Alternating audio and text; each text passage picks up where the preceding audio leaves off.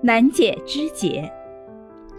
公元前二百二十三年冬天，马其顿亚历山大大帝进兵亚细亚。当他到达亚细亚的弗尼吉亚城时，听说城里有个著名的预言：几百年前，弗里吉亚的哥里亚斯王在其牛车上系了一个复杂的绳结，并宣告谁能解开它，谁就会成为亚细亚王。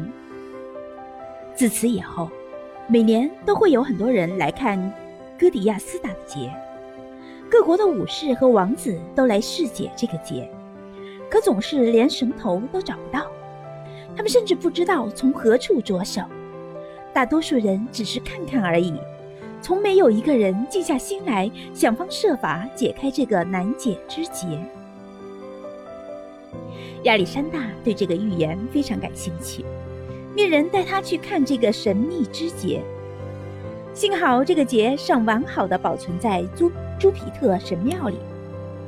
亚历山大仔细地观察着这个节，许久许久，始终连绳头都找不着。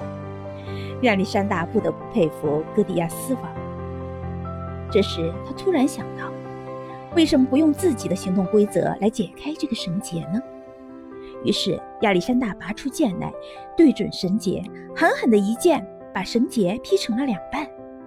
这个保留了数百载的难解之结，就这样被轻易的解开了。很多问题表面上看起来的确很复杂，甚至找不到突破口，但如果行动起来，问题往往就会变得简单起来。不管我们决定做什么。